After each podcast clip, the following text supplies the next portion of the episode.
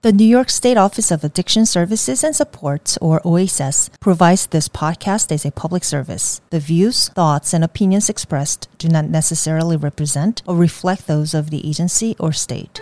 This is Addiction, the Next Step. Welcome to Addiction, the Next Step. I'm Jerry Gretzinger, your host. You know, we've uh, spent a few episodes talking about naloxone, Narcan, it's a medication that can reverse an opioid overdose and is available as a nasal spray or an intramuscular injection. And the thing is, it can be administered by anyone, even people who don't have medical training. However, we do strongly recommend that people go through a training, and it can happen online or in person. Naloxone trainers are people who are certified to teach others how to properly use naloxone. And we have Mandy and Chris here now with us. Uh, thank you both uh, for joining us today on the podcast. Yes, thank you for having us. Good to be here. And, you know, uh, I, I, think this is interesting because I, I, actually first met our team of trainers at the New York State Fair, which happens every August into September. Um, and it was my first time to see the work that you guys do. And it, it's really remarkable. So we're going to get into what you do, how you do it, how people kind of connect if they want trainings, whether they're their organization or school. But I want to kind of get some background. I know each of you has uh, your own reasons for why this is what you're doing. And Mandy, why don't why don't we start with you? Talk to me about you know kind of what brought you to OASAS. What has you working as a, a trainer for us? Sure. So I don't think there's really a straight path that leads you to this position, as Chris will probably agree. Our paths are very different, but that's true of a lot of people who end up in this role. Um, so my my path has been very personal. I have family in recovery and family who has overdosed, um, and that led me to seek out a class like this. And this was many years ago. Classes were a little bit different then. Um, and was, you mean a training class, right? It was, yeah. yeah. So it was actually put on um, by law enforcement at the time, and I'm sure that they were lovely. I can't really remember the training as it was a while ago, um, but I decided it was not enough information for mm. me. So I decided to go on to become an EMT. And after about a year ish of working in that role, I decided I wanted to continue on and become a paramedic. So after working in that role for a while, um, I actually came across this position, this posting for New York State OASAS, and it really sounded like it was kind of written for me. Yeah. Um, so I applied thinking there's no way I'll even get a call back. And I did. Uh, that's great. That's great. And uh, like you said, interesting that there's no one path that leads everybody here. And I mean, that, that that's tremendous. I mean, you have your own personal experience and then the work that you did, EMT, paramedic, and it brought you here. Um, yeah, I, I, bet that position seemed like it was written just for you, right? Yeah, it definitely did. All right. And, and Chris, let me ask you now. So, what kind of brought you into this line of work working with, with Mandy and with OASAS here? Yeah, like Mandy, I have loved ones who I've lost to overdose. I can uh, easily count seven people, friends of mine. One of my best friends, Steve, lost to overdose as well as others. Uh, and I started my studies in a PhD program in science and technology studies at Rensselaer Polytechnic Institute in mm-hmm. Troy, uh, focusing on the opioid crisis and the overdose crisis and how that intersected with COVID pandemic. Uh, so for the past three years, I've conducted qualitative research interviews with addiction medicine providers mm-hmm. and people with lived experience on the topic of accessing medication like Suboxone uh, for the treatment of opioid use disorder during COVID 19 using telemedicine. And so my research is really focused on the intersections of how telemedicine for opioid use disorder intersects with structural barriers, social stigma, class, race, gender, ethnicity, disability, LGBTQ status.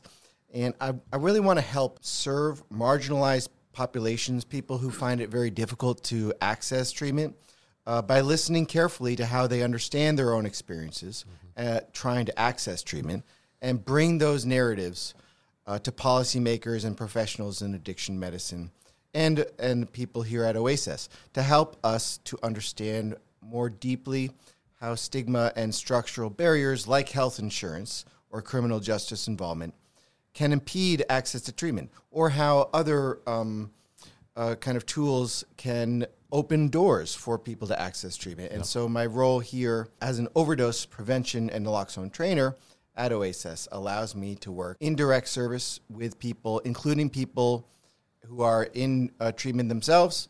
Uh, we go to soup kitchens We're talking with people who have saved lives themselves Mm-hmm. using naloxone Narcan, uh, who, who have been saved themselves. Yeah. And and they have a lot of praise for our work. They they can see the value of our work. I can continue to integrate some of these research insights uh, into my work along with my colleagues. And you know, and I think it's interesting. So you you both just kind of explained how you wound up here doing this, and the first thing you both talked about was your personal experience. You know, lived experience with loved ones, friends who've overdosed. Uh, and, and had to be maybe you know, had the overdose reversed with Narcan, naloxone, whatever it may be. But so here you are today, and I let's I, what I want to do is make sure that everybody who's out there listening understands what we're talking about. So when we say naloxone or Narcan, it's essentially the same thing. One's a brand name, and this is I'll I'll let you guys explain it because you're the experts. What what does naloxone do? So, naloxone is an opioid antagonist and it's able to reverse the effects of a potential opioid overdose. It does this pretty quickly. Uh, the medication that we hand out is the 4 milligram in 0.1 ml um, intranasal version, so it goes into the nose.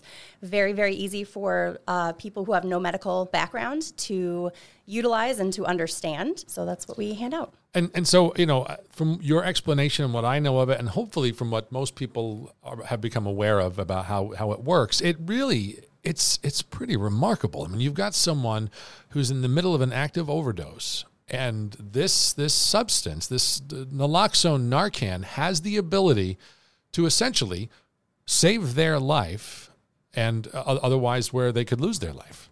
That's right. People tell us uh, regularly about stories about how they were trying to help this person with CPR for 10 minutes. Nothing was working. Rescue breathing, chest compressions. Somebody comes along with an naloxone Narcan, and all of a sudden, this person is breathing. All of a sudden, they're walking. So it can really look like a miracle kind of drug, uh, bringing back somebody who, who looks as if they are dead. Uh, and, and it can work in two or three minutes. It can take up to eight minutes. Uh, and so that's part of the details that we get into during our training. And so now we talk about training. And so that's my next thought is somebody out there who's hearing this that there's this thing called naloxone or Narcan if it's the first time they're hearing it. And they're thinking, okay, wow, this has the, the power to reverse an overdose, to save someone's life. Initially, they may think, well, this has to be pretty complicated. I mean, if you've got the power to save somebody like this, there must be an awful lot that goes into it. How could I ever possibly hope to trust myself to to administer that to someone? But that that is where trainers come in. Correct me if I'm wrong, but once you've gone through the training, you can really make such a huge impact and it's it's not that complex a procedure, right? Yes, that's right. It is a pretty straightforward training, um, and we cover a lot more than just how to use naloxone in our training. Uh, we have a lot of questions from the community, from all different, as Chris kind of mentioned earlier, all different uh, groups within the community. But this touches just so many people. So we'll have questions about stigma. We'll have questions about, you know, what is opioid use disorder? How could that occur? Why would someone um, who uses opioids develop that? Why would someone who uses opioids not develop that?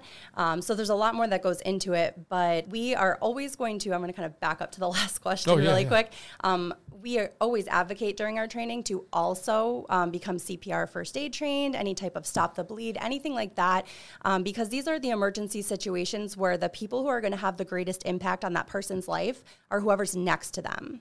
So it's fantastic that you can have first responders that you're going to call and they're going to get there as soon as they can.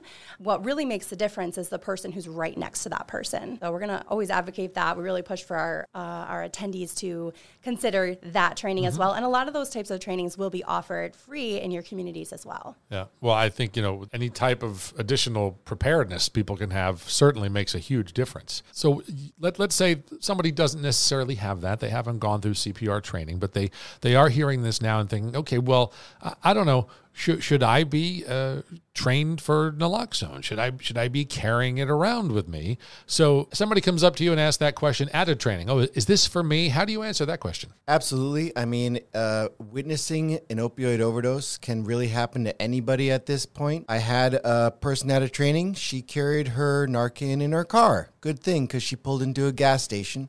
Guy was overdosing in the bathroom. She saved his life while they were waiting for the ambulance. And that sort of thing, it, it can be your neighbor. It can be your loved one who's simply not being open and forthcoming about their substance consumption. It can be a grade A student who's taking Adderall is a prescription medication and some of the high schoolers and college students take it as a quote study drug and now they're getting fake counterfeit Adderall produced illegally, looks like the real Adderall. They're taking this pill to get good grades. They want to get good grades. And we are finding, we are seeing people die of overdose, straight A students. So it can really strike, uh, mm. it, we're finding it in all sorts of powders and pills, whether it's cocaine, crack cocaine, methamphetamine, ecstasy, Molly, MDMA, you name it. Uh, we, we are finding it in all of these uh, different places that we didn't really find it, say, 20 years ago. And you know, as you were giving that that information there, it made me think about what Mandy was just saying about how we always encourage people to also be CPR trained, right? Because CPR, you you do that not knowing if you'll ever need it, but just in case. If you're ever in a position where somebody needs that sort of help, you, you're trained, you know how to do it. Same thing with naloxone Narcan. Somebody, like you were just saying, Chris, it could be anybody, anywhere, a student, uh, a relative, a neighbor, but you have it just in the case that you're in the right place at the right time to help someone. That's right. And uh, let me not forget to mention the cases of pediatric overdose. So we're talking about children, often younger than one year old. Oh. They find a pill that was dropped there on the floor. Grandma dropped her opioid pill months ago. Everybody forgot about it. Looks like candy. Child eats the pill baby overdoses. Parent finds the toddler very confused. Why is my baby not breathing? She, they, we can give naloxone Narcan to a baby if we find the golden rule. If we find somebody passed out, limp, not breathing at all, or not breathing well, we're gonna yell at him. Hey, are you okay? I have Narcan. They don't answer me. Now I'm gonna do a sternum grind, hard, rubbing my knuckles on their chest. They still don't respond. That's a clear signal. This person is truly unresponsive. I am authorized, it's medically appropriate to give them naloxone Narcan while I'm waiting for the ambulance. I could save a life if they are overdosing, and if they're not overdosing, I'm not going to hurt them. I'm not going to do anything bad to them. You, you kind of addressed two of my uh, questions I was going to ask just now. One of them was uh, about okay, so what age is appropriate for naloxone Narcan administration? You said even on a baby. I mean, it's so this is something that's approved for use regardless of age. That's correct. Yes. Okay, so that that's great to know because, as you said, infant, small child finds something. Who knows? And the other thing I wanted to ask you about is, you know, people may wonder, okay, if I if I do give this to someone, what if what if they're not an active overdose? What if it's something else? What if I misinterpreted the signs? Is, is there any harm that they're potentially doing? Right. That's a great question. Um, naloxone's been around since the 70s, so it's really well studied. Um, so we feel very safe in saying it's a very safe medication. That's definitely one of the reasons it's being handed out so widely, um, that we have a really nice safety net with this medication. If we give it to someone who doesn't need it, we haven't done um, any harm necessarily. However, we're always going to recommend calling 911 and getting that person medical attention, especially today where we see, as Chris mentioned, a variety of things being mixed together sometimes, a variety of substances, possibly substances being present that people are not aware of. Naloxone is not going to reverse the effects of everything that could have been ingested. It's specifically targeting opioids. So if there's something else mixed in, for example, right now we're seeing xylazine, mm. um, that's been all over the media, um, and that's true. And naloxone is not going to reverse the effects of xylazine. It is not an opioid. Right, right. So, so I, as you talk about that too, I think okay. So you just said we also tell them to call 911. So what, what are the other elements of a training? I know we can't do a full training, you know, strictly audio based because you need to see what's being done and, and show people how it works. But what what are the other things that are important for people to know if they if they carry naloxone? Let's start with, you know, what signs do you look for? Sure. So um, we'd be looking for someone who's unresponsive. Um, and unfortunately, someone who's unresponsive could look like someone who's sleeping.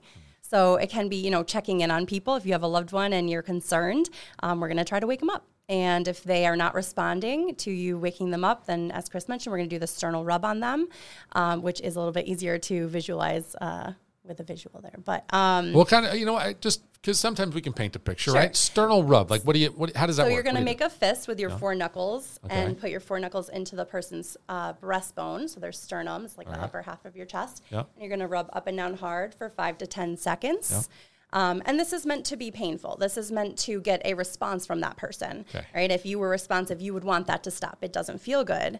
So if we don't get a response to that, or if we get a minimal response to that, maybe like a moan or a groan or something like that, if they don't stop that from happening, um, then we're able to determine that that person is unresponsive, and we can continue on with you know assessing further. Um, you know, are they breathing? If if you're CPR trained, you could certainly this would be an appropriate time to check for a pulse. Um, if you're not CPR trained, it's okay to continue on and say that person's unresponsive. I'm going to call 911 and administer naloxone. I think when someone's in that situation, they see someone who's unresponsive. Let's say they try that that sternal rub, okay, and they get no response, and then maybe they don't know CPR. Uh, What's what's the checklist before they say, "All right, I'm taking out the Narcan, I'm taking out the naloxone, I'm using it." That is the checklist, Jerry. We're going to yell at them before we touch them. That's a good idea. I'm going to tell them I have Narcan. People who are regular opioid users typically know they don't want Narcan. They're going to go into withdrawal after they get Narcan. So sometimes you tell them I have Narcan, that gets their attention. But let's assume that they don't respond to my yelling. Hey, are you okay? I have Narcan. Then I do the sternum grub, uh, rubbing my fist on their chest for five to 10 seconds. If they don't respond to that, that's it. That's a clear signal. This person is truly unresponsive. It's medically appropriate to give them Narcan, assuming they're also not breathing very well. Uh, medically appropriate to give them naloxone, Narcan while I'm waiting for the ambulance, and I'm going to call 911, whichever's faster. If my Narcan is ready to go and my phone is dead, give them the Narcan right away, then go find a phone. If your phone is ready, make the call, and then go get your Narcan if it's nearby. Now, someone, let's say, now let's continue the scenario. Someone has, has done the, the chest rub. They have seen no response. They've yelled at the person, said they've got Narcan, nothing. They administer it. What would someone anticipate? Like, what's the next thing that they could expect to see from this person? So it's difficult to answer that because there's so many different things that can happen after you administer naloxone, and definitely depending on your training level, there's different things that you might want to do in this situation. But let's say the person's not CPR trained, um, you know, we're, we're probably going to be on the phone with 911 at this point. So you know, throw the phone on speakerphone. That's very nice to be able to do that. Um, and you're going to be keeping an eye on this person. Generally, if you're not going to be doing rescue breathing or CPR um, in this situation, we're going to recommend placing them in the recovery position, which is going to be on their side. Okay. Um, a lot of times, what can happen, as Chris mentioned, is we can um, unfortunately induce opioid withdrawal if someone is opioid dependent with naloxone. Um, and in that situation, we can see vomiting prior to becoming responsive. And we never want to leave somebody on their back. Um, they're not going to be able to right, protect their airway at all. So we're going to recommend placing them on their side and then still keeping an eye on them. And we're going to be looking for improvement. So we're going to be looking for changes in their breathing, um, hopefully for them to start to move around. Um, and generally, especially with this uh, formulation of naloxone. It is a very concentrated, very fast acting version of this medication. So we would be looking for a response to this fairly quickly. Within about two to three minutes, we should hope to see a response, uh, meaning that person becoming responsive. Yeah. Um, and if we're not seeing that, then we can consider giving a second dose. And all of our kits are always going to have two doses of naloxone in them. Okay. And when you say see uh, if they're going to be responsive, do you recommend someone trying the sternal rub again, just if they don't see them literally coming to and moving on their own, or that's unnecessary? We want to see them breathing on their own. That's the key. If they're not breathing on their own after two minutes, after 120 seconds, then we give the second dose in the other nostril. We want to give it in the other nostril. Maybe start left, then go right, because maybe that first nostril doesn't have good access to the mucous membrane somehow. Got it. Maybe they got a head cold. Maybe they have something like a deviated septum. We give the second dose in the other nostril. Hopefully, it has better access to the mucous membrane. So that you know that's interesting too because so something for people to know if you're going to administer naloxone, it's in one nostril. It's not like it's half on one side, half on the other. Just all boom right in one side. Yes, that's correct. There's other formulations of this that have been given differently. Um, the last version we handed out several years ago was half and half, and this one is going to be the entire dose into one nostril. And you actually don't have any other choice. When you press the red plunger on this medication, it does come out very quickly. Oh, okay. So you won't have the option to do half and half. Gotcha. All right, so th- this I think this has been great. I mean, I, again, it's hard when you don't actually see the trainers showing you, you know, what what, what the administration vial or whatever you call it looks like and how to use it and such. But uh, this has been very helpful, I think, hopefully for a lot of people listening. And the, the, the what I want to leave people with is how they can have a training done for their organization or their school or you know what what do they need to do? What can they just reach out to OASAS? Sure. So we offer training virtually once a week. We started that during COVID and we've decided to keep it as it's actually been pretty effective. Um, the date and time will vary. Um, and certainly, if you link things anywhere, we can send you the, the link for that. Um, but anyone can attend. And uh, following training, we do email out or we do email information to people, but we will also mail a naloxone kit to those who attended. So they'll receive that in the mail. And we also talk about local options for how they can receive uh, a kit or obtain a kit locally. We also host private training. So, you know, we'll go to uh, the public library if we're in, invited there, and they'll invite maybe, um, you know, the community center staff or whoever else might be in town that might want to attend. Yeah. Uh, or we'll have um, different organizations reach out to us, different businesses that want to host it for their staff. Um, and any private trainings I typically schedule, so I usually just tell people to email me, yeah. which I can also give you that information. Yeah, we can share all that. That's great, and I think the online option is is tremendous too, because like you said, you, the easier you can make it for people to learn, the better. You know, uh, so uh, we'll we'll close with this question. Um, the whole idea of this is to save a life, and doing these trainings, I would imagine. You've heard stories from people who have been able to administer naloxone and indeed reverse an overdose, and, and, and save a life. Hearing from these people, what, what, what, what has their kind of reaction been like, knowing that they're able to play that kind of role? I would say it's a mixed reaction. Yeah. Um, what typically comes to mind for me is actually like being on scene with friends or family members who've just administered naloxone to you know their friends or family members. And a lot of times in those situations you know people are still very kind of confused and just all of the human emotions that you can have just happening at one time. Um, you know excited because the person is alive they've survived the situation but also now scared what do we do now? Um, and those types of situations um, really make it so clear that this needs to be so accessible. We don't want to, you know, tell someone to jump through all of these hoops to go find this medication, um, especially if, you know, the pharmacy's not open because it's 4 a.m. or something like that. So those are the situations that really come to mind for me. Um, and I would say, to answer your question specifically, they feel all all the things at one time. Yeah. Yeah, I'm sure it's not as simple. Hey, I saved a life. I feel great. I mean, I you know because the situation is is traumatic, uh, but uh, glad to know that they can also sense that what they're doing really makes a difference. Yeah, uh, I want to echo what Mandy just said, and and some of the folks who come to me after a training, they just lost a loved one the day prior, and they are crying and they are touched uh, and they are telling me, I wish that my loved ones had known uh, that calling 911, you, you're not going to get arrested when the police show up. They're going to basically confiscate any drugs on the scene, and then they're going to leave the scene.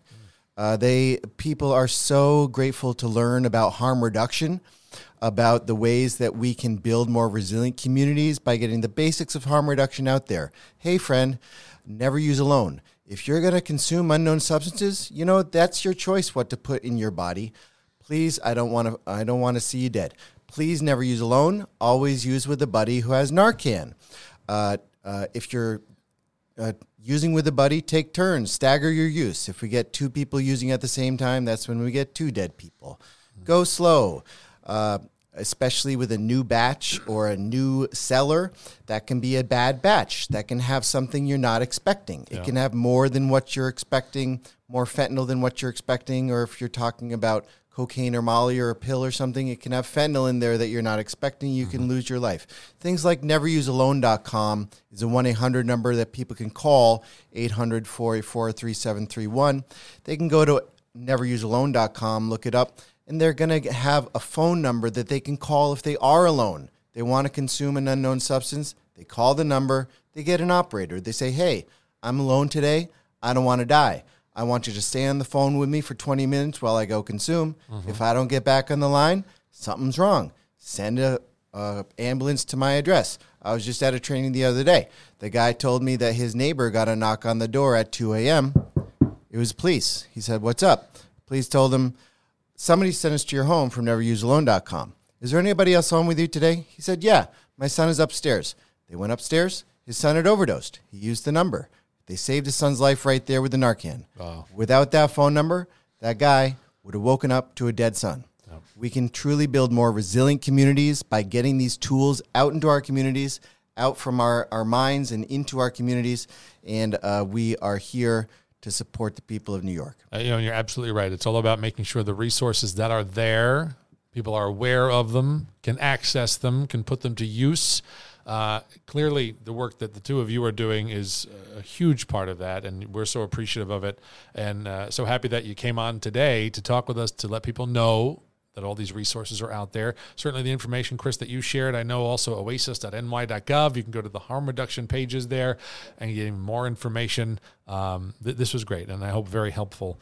Uh, for all of our listeners. Thank you both so much for being with us today. Yes, thanks for having us. Thanks, Jerry. And we still want to stress the purpose of naloxone trainings is to increase the number of people who know how to use naloxone and to save lives. If you're interested in learning more about naloxone or the trainings that we have available, you can go to our website. That's oasas.ny.gov, oasas.ny.gov. Thanks for joining us for this episode of Addiction the Next Step. I'm Jeremy Gretzinger.